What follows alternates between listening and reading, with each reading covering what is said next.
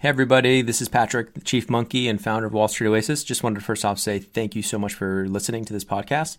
Second, want to make sure for any of you in the market for financial modeling training, remind you that Wall Street Oasis does have some incredible financial modeling training courses, including Excel modeling, financial statement through, you know, linking up the three statements, DCF, valuation, M&A, LBO, um, even more niche courses like 13 week cash flow, venture capital course, real estate modeling, you name it Go ahead and check them out at wallstreetoasis.com slash courses.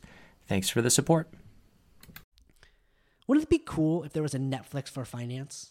Well, there is. It's called Real Vision, and it gives you unprecedented access to some of the most respected names in finance. Watch interviews with legends like Kyle Bass, Jeff Gundlach, Stanley Druckenmiller, and many, many more. If you want to be part of the Real Vision revolution, visit realvision.com slash WSO. Hello and welcome. I'm Alex Grodnick, and this is Moving Up, a podcast about secrets to success, struggles along the way, and life in general. Today on the pod, the co founder of Venmo, Andrew Kortina, who just goes by Kortina. I don't think I need to say anything else. A couple weeks ago, I talked about betting on experience in relation to the NFL title games. Experience in Drew Brees and Tom Brady, and not experience like startups with Goff and Mahomes. The decision was split. One incumbent and one up, upstart uh, are in the Super Bowl. I have a buddy that I bet a small amount on almost all the football games throughout the season with. He came out ahead this year, and we always do a bigger bet for the Super Bowl.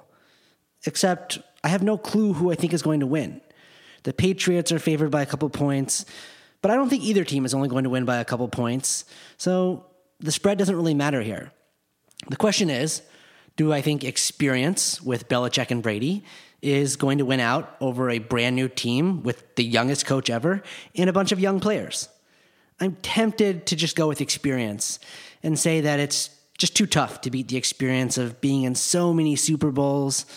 Although that theory would have lost last year when the Eagles beat the Patriots. On the other hand, what kind of startup founder would I be if I didn't root for the underdog upstart I 100% believe that the greatest innovation comes from new companies Tesla, Uber, Netflix, Amazon. So I guess I have my answer. Plus, I live in Los Angeles. I have to bet on the Rams.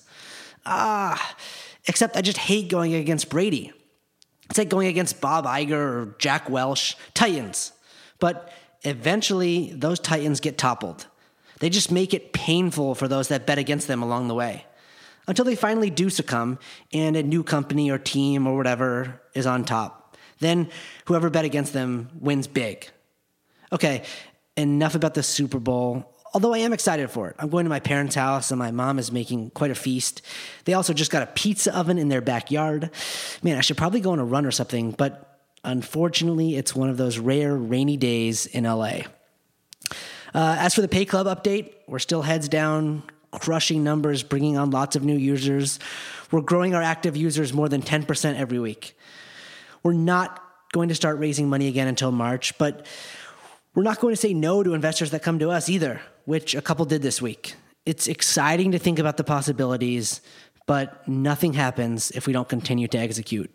More users that love the experience and tell their friends, making it simple to create groups, add your friends, and see who's paid squashing bugs, eliminating fraudsters. It's really endless the amount of stuff that we can do. Hey, Kortina, welcome to the podcast. Hey, thanks for having me. Yeah, it's your full name's Andrew Kortina. You go by Kortina.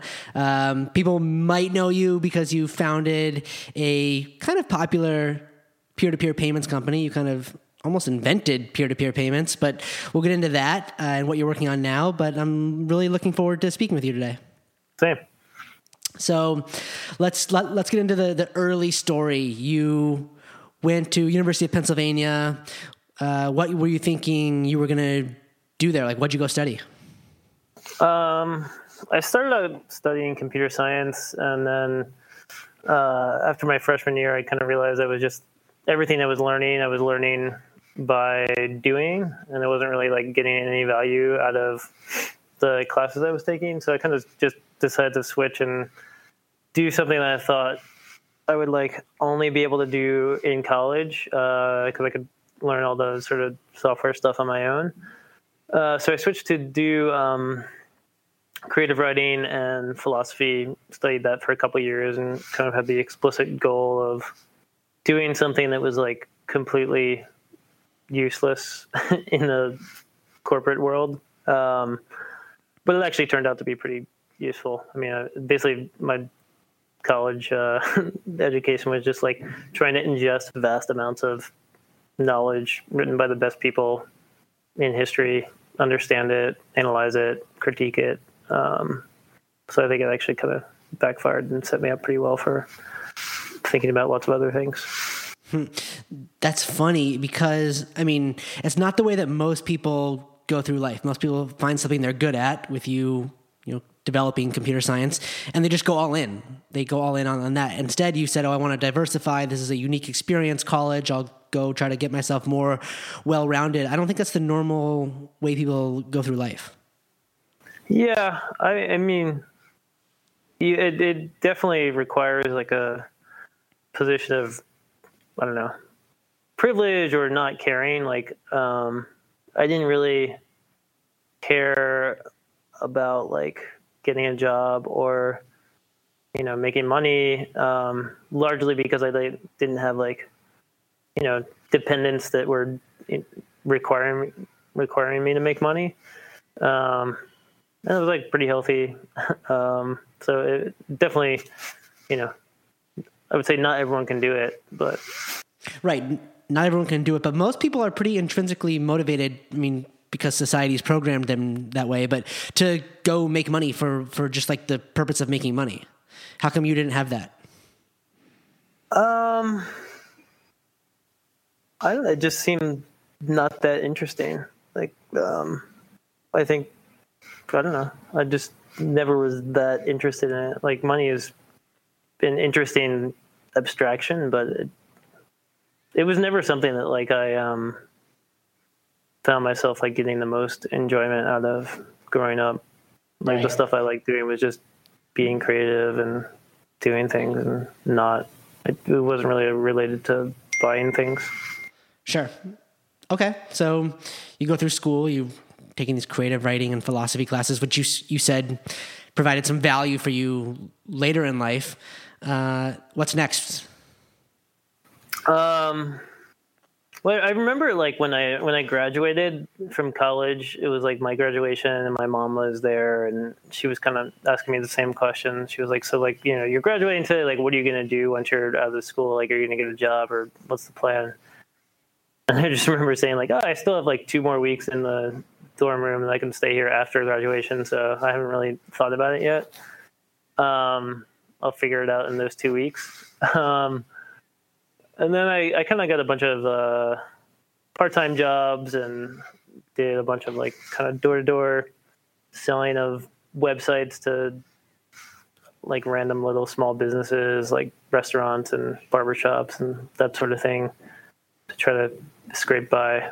Um, I think my part-time job I was making like 15 bucks an hour, and I had a like a cheap apartment that was like was one room. I was splitting with a friend we had like two mattresses on the floor in this, and it was basically the only thing that fit there. And it was, I think, four hundred and twenty-five dollars a month that we split.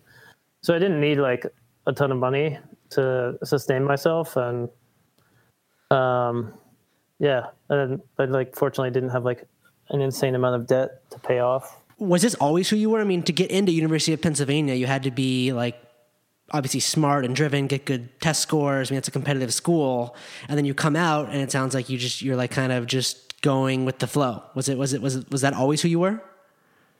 Um. No, I mean, I think I uh, like before college, I was just like good at playing the game of you know be like well I don't know, upper middle class. Well, I guess I wasn't. I wouldn't say I was upper middle class, but like playing the game that like people play to get into a good college and following the rules and like getting good test scores and doing all that stuff. Um, but it just got kind of boring after a while, uh, and like it, it just wasn't stuff I was that interested in.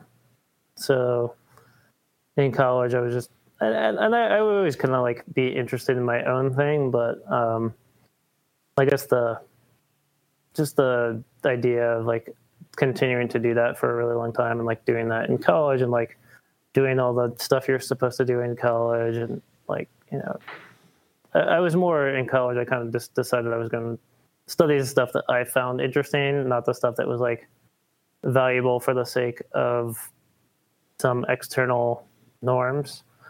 Um, because it it just became like too routine and unfulfilling to just Right. do this stuff for like the stuff that you would have to do to like get the good internship and get the good job after school. I just wasn't that interested in that stuff. Yeah, I mean, you really found yourself in college. It's it's it's rare. People just go to college and just kind of further what society tells them to, to do. You were like, "Fuck that! I'm gonna do what I want to do," and, and and this is it.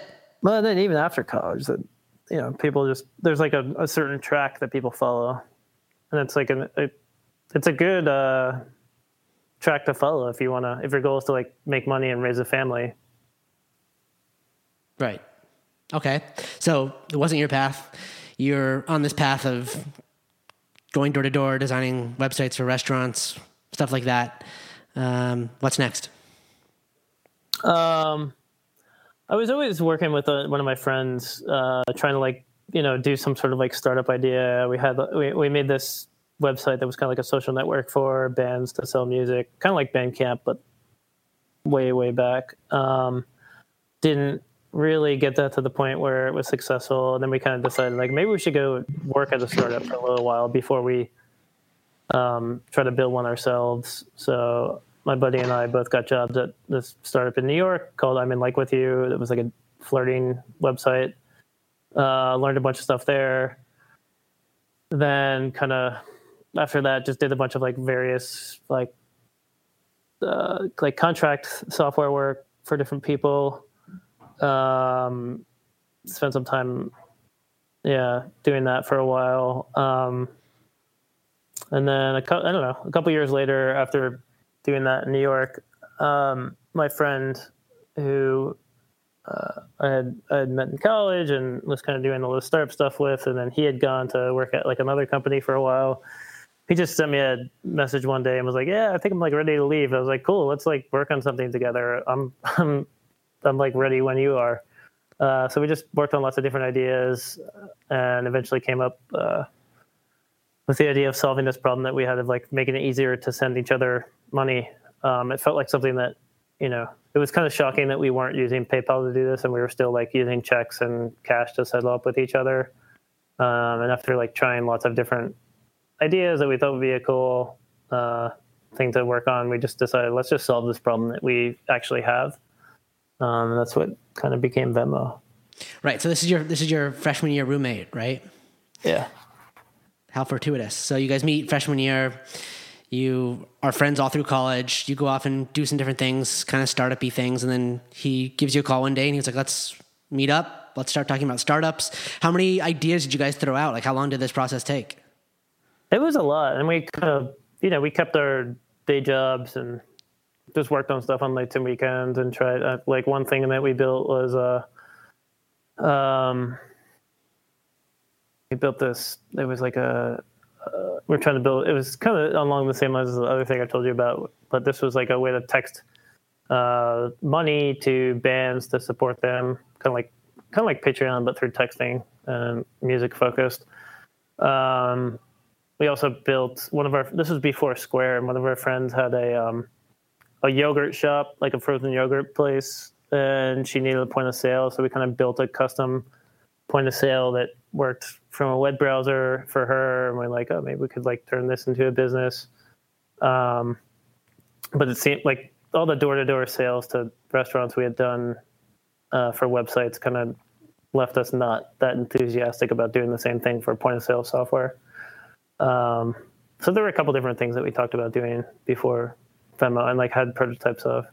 Sure.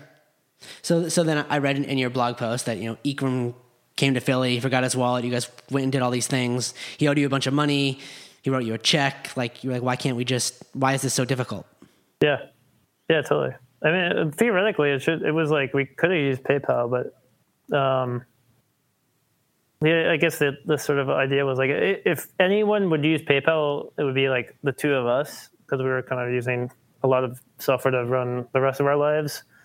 Um, and so if we weren't using it, probably nobody was using it for, you know, settling up with their friends, and it seemed like a, a good opportunity.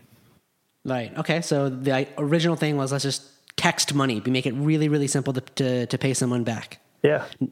Don't need to download anything. Don't need to go to a website. Really frictionless. Yeah, exactly.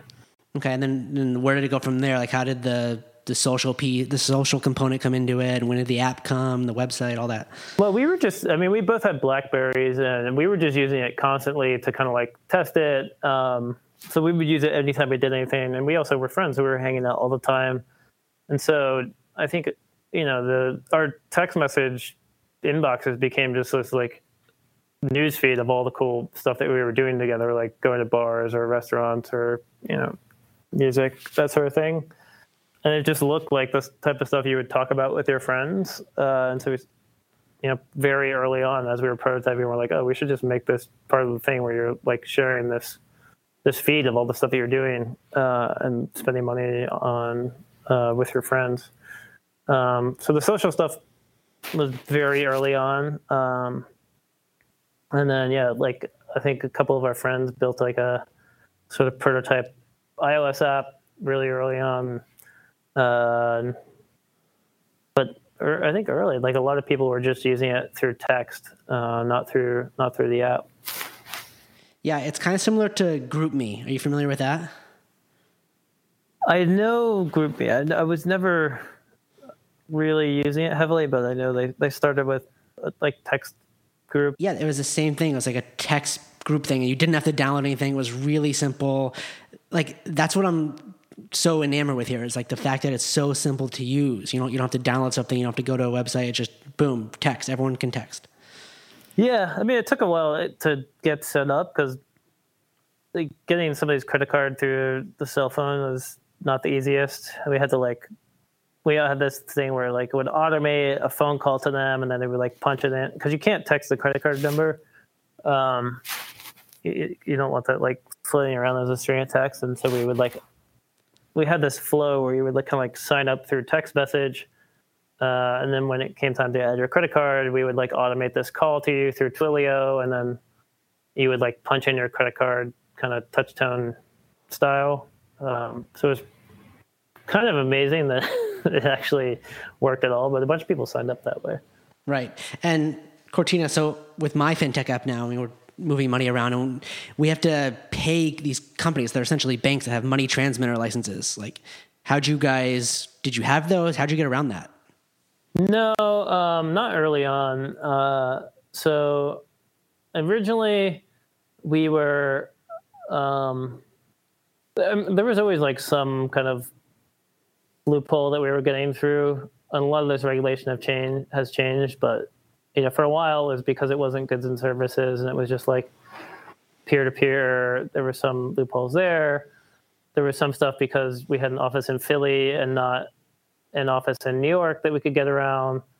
And then over time, there, like various regulations would pop up, and we would have to like find a new angle or like change something. And then eventually, we did have to get uh, rent some sort of money transmitter license from somebody else, but it was pretty far into it where we actually had to do that. Right. And you know, this is one of the main criticisms of, of fintech is you have to work on solving problems that your customers don't care about. Yeah, it sucks. I wouldn't do it ever again. Nothing no regulated businesses ever again.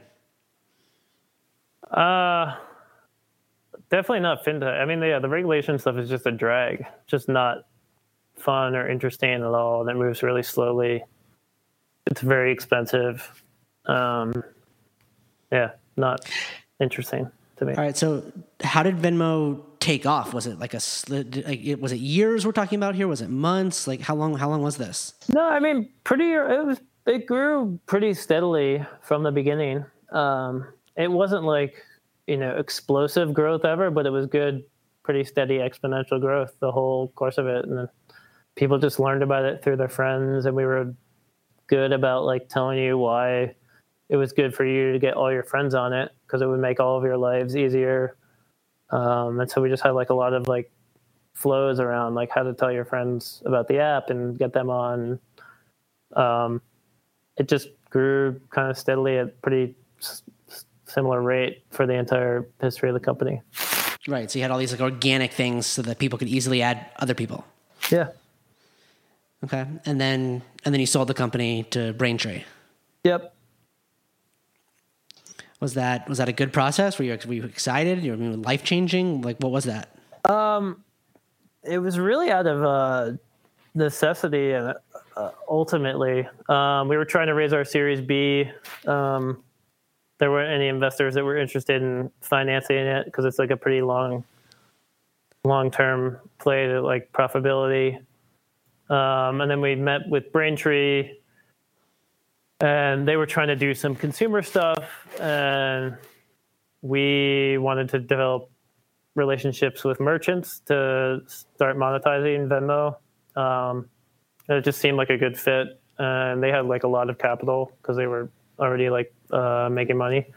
Um, so it, it just was like a good partnership and when we did it we were like you know I, by the time we had all the paperwork signed we had already like um, you know, run out of cash flow. And I think they even like Bill, who's the CEO, like sent a wire before the uh, the papers were signed because we had to make payroll.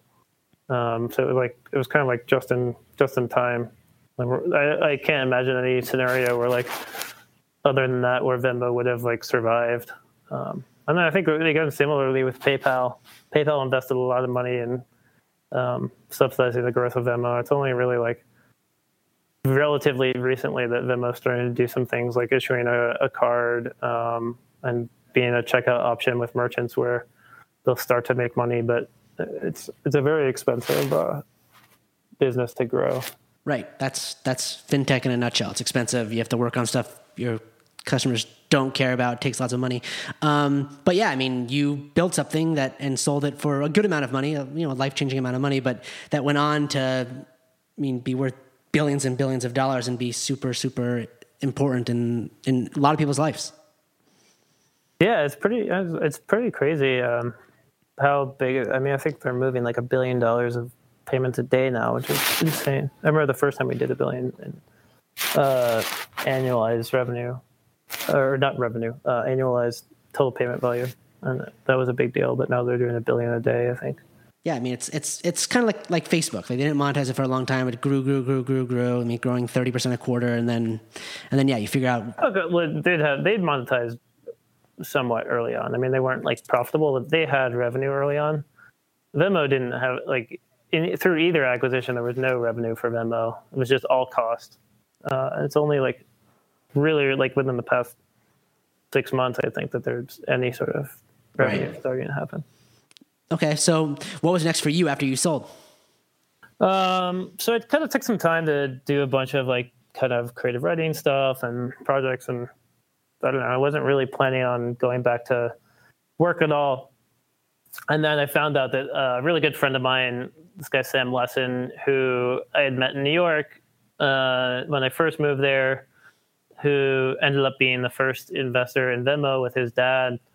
Um, and kind of like inspiring us to like go and work on that full time. He was also he had just left Facebook um, around the same time that I left Venmo, and when we realized that we were both kind of not doing anything, we thought, well, you know, you don't really get this opportunity that often where uh, you have the opportunity to work on something with a friend. Uh, although I've had the opportunity twice, which is pretty cool. Um, so we just started talking about like maybe we should uh, work on something together um, but you know, not just for the sake of starting another company. We wanted to work on something that we thought would be like pretty im- important, uh, potentially pretty important if we got it right. Um, and so we we talked about like a lot of different ideas.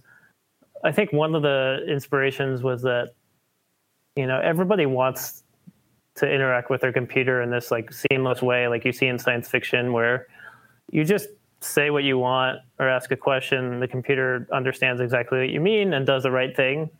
and there are lots of people like who aspire to this vision, like Siri or Alexa, that sort of thing. Um, but pure software right now is just so far from being able to do the things that people can do, and we think that it'll be like that for a long time. Like software can do some great stuff, but you just still need people to do a lot of stuff that you would want help with. Um, and Sam and I had both had, you know, executive assistants in our past roles and knew the value of that. Um, and so we thought, you know, why don't we just make something that's kind of like, it feels like interacting with this assistant from science fiction, but it's actually powered by people on the back end. And we think there's like a lot of people that would be willing to pay for that kind of help uh, in a in a more incremental way than hiring somebody for 40 hours per week. Um, so that's what we kind of set out to build. It's called Fin. Um, it's been like the first. It, it, there were a lot of questions around it. Like, could you build something like that that worked at all? Would there be people that were willing to pay for it?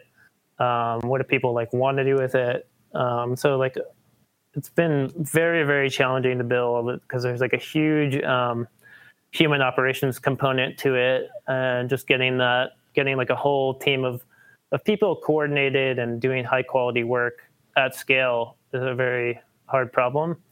Um, but now we're kind of to the point where we have figured out a bunch of stuff. Uh, the service is like very high quality. Like i use it instead of a, a full-time executive assistant myself and it's way more cost effective um, and just flexible. Um, I kind of think of it like, um, you know, when we started, uh, maybe not when we started Venmo, but like, like right when I graduated from college, you know, you would still, if you were trying to build like some sort of uh, web service, you would like get uh, racks servers from like somebody like Rackspace and kind of have to like set them up yourself manually and like manage your own machines. And then amazon web services kind of came onto the market and people thought oh that's cool. Like maybe you would like run some sort of like batch offline processing on amazon web services but you know that probably you're probably going to still need to run your like core customer facing stuff on your own dedicated hardware.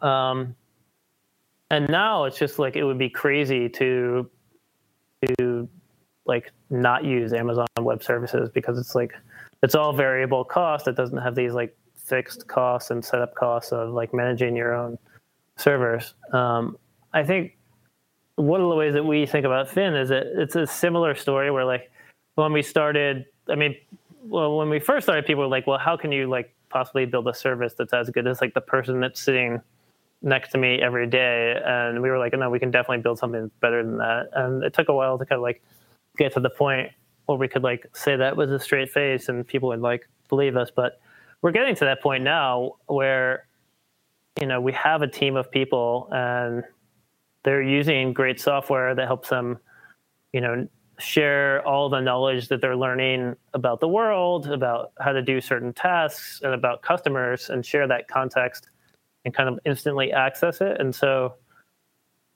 you know, a team of a large team of people can just learn much faster and like um, learn new things about the world and and ultimately be like better and higher quality than any single human uh, can be. And so, I think we're we're doing that now, and like now we're getting to the point where people are like, okay, like I could see how this is like a good alternative to a person that kind of like does the same types of tasks that I would hire a person to do. And like, I'll, I'll hire Fin, like, you know, um, if I, if I need some extra help or like if, you know, I need like my first assistant, but ultimately I think what we, what we are building will be like similar to Amazon where it'll just be so much more efficient and higher quality and lower cost than hiring somebody full time yourself. Um, I think that's like it's it's going to take some time for people to like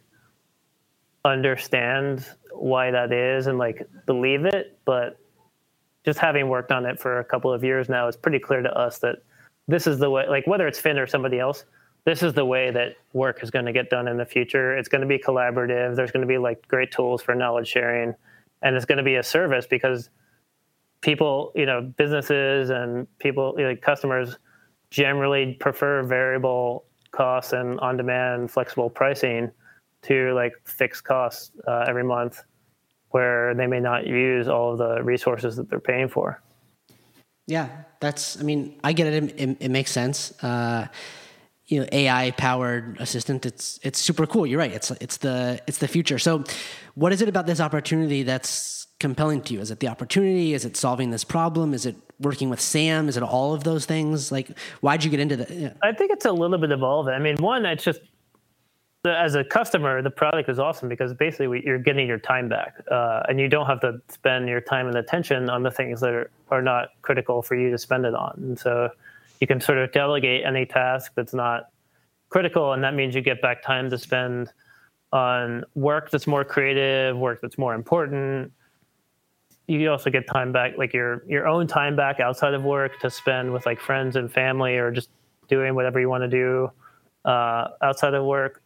um, so like the value proposition, I think is great. Um, particularly because like so many, so many products right now actually just consume more of your time. It feels really satisfying to be working on something that gives people their time back to spend on, uh, you know, the things that they find important. Um, yeah, and then part of it's exciting to be working with Sam. I mean, he's a really great friend and just a, a guy I really deeply respect. Uh, and then the opportunity is massive. Like if we if we get this right and become the Amazon Web Services for uh, human labor, that's a huge deal. It's like possibly one of the biggest companies you could ever build, uh, which is pretty interesting. Yeah. Well, Kortina, I mean, you'll change the way people pay other people, and you'll change the way that uh, people have assistance. It's, it's powerful. Yeah, cool. it's yeah, it's pretty interesting. Yeah. Okay. So last question here. It's always around advice. You know, someone like I'd love to try to distill your philosophy coming out of college down. I mean, it would be great if people could kind of have that comfort level with just that things will work out in the in their lives if they just kind of put themselves in the right place and don't stress so much about things. But that's not practical. People stress and freak out and have a hard time of not making money or doing the right thing. How'd you feel like you were on the right path? Like, what's your advice on around that? Yeah, I, am like, I, I, hesitate to give advice. Uh, I'm skeptical of like most advice. Um, the and I feel like people are always asking me like, you know, like how did you learn this or like who's your mentor and um, I think I don't know. I just try to always be learning from everything I do. Like, I mean, all of the world's knowledge is on the internet if you want to go and find it, right? So, like, that's an immense resource. Um, and I'm like constantly learning from every person I interact with. Like, it could be a colleague, a peer, somebody who's a teacher, uh, you know book i'm reading somebody who's like a, a, our intern class i'm constantly learning from kids i'm constantly learning from.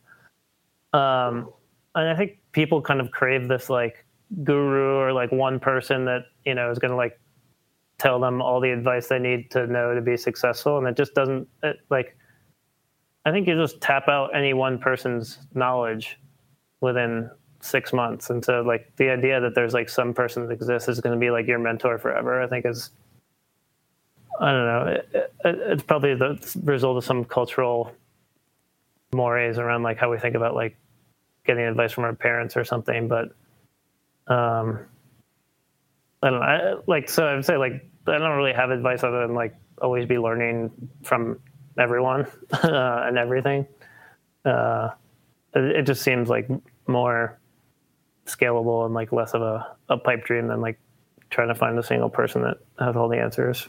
Yeah, yeah, I agree. It's it is good advice. Uh, well, Kortina, this was this was fun talking with you. I cool hearing the story, and uh, just thanks for coming on. Cool, man. Thanks uh, so much for taking the time. All right, talk to you soon. Okay, thanks for listening today. Let me know what you think. Leave us a review on iTunes and tell your friends about this podcast. Thanks.